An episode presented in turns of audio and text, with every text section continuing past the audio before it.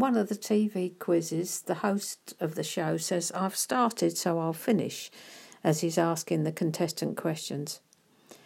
I've started talking about just how majesty impacts on us. He's not a God afar off, but a God who is near. So near, in fact, he lives in you. He likes habitation, not visitation.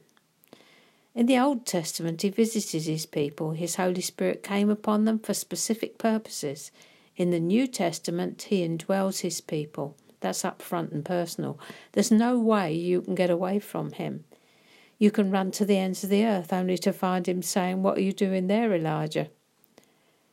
His pursuit of you, of us, his bride, is fueled by his passion. And passion is not a word we talk about much, being British.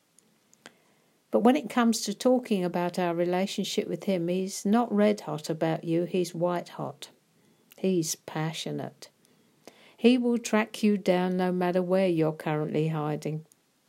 He will not be satisfied until you know how much you are loved, accepted, and favoured. Why is that? You might be asking yourself.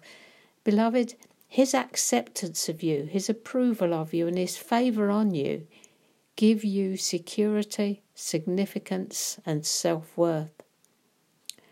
Receiving these lovely truths makes you strong, powerful, and a very real danger to the forces of darkness. And what's more, no one is safe from a blessing when you're around.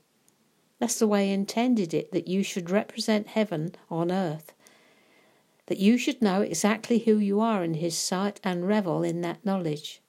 You are loved, blessed, accepted, and highly favoured. That means he's biased towards you. Tough on everybody else, but there it is. You get to be the favourite. Do you know he feels great joy and pleasure in you? His delight is in who you are and who you are becoming under his Holy Spirit's tuition. The world's your oyster. You have all you need for a life of overcoming and victory. It's just that sometimes it doesn't feel like it. That's because the Holy Spirit is busy reprogramming you, and life is a little disconcerting at times, not to mention uncomfortable. But keep the end result in view. You're being conformed to His image, His very nature, in love, joy, peace, patience, goodness, gentleness, self control, and you're increasingly displaying the fruit of the Spirit. Galatians 5 22 and 23 in the Passion.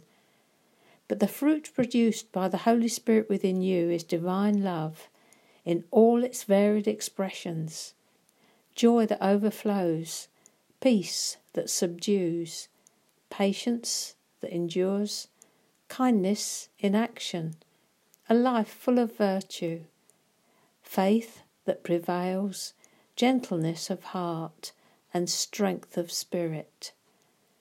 Never set the law above these qualities, for they are meant to be limitless. Limitless. Now that's what our poem was about, you know. Limitless possibilities.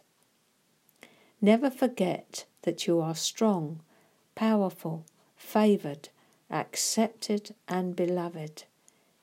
His passion, His bride.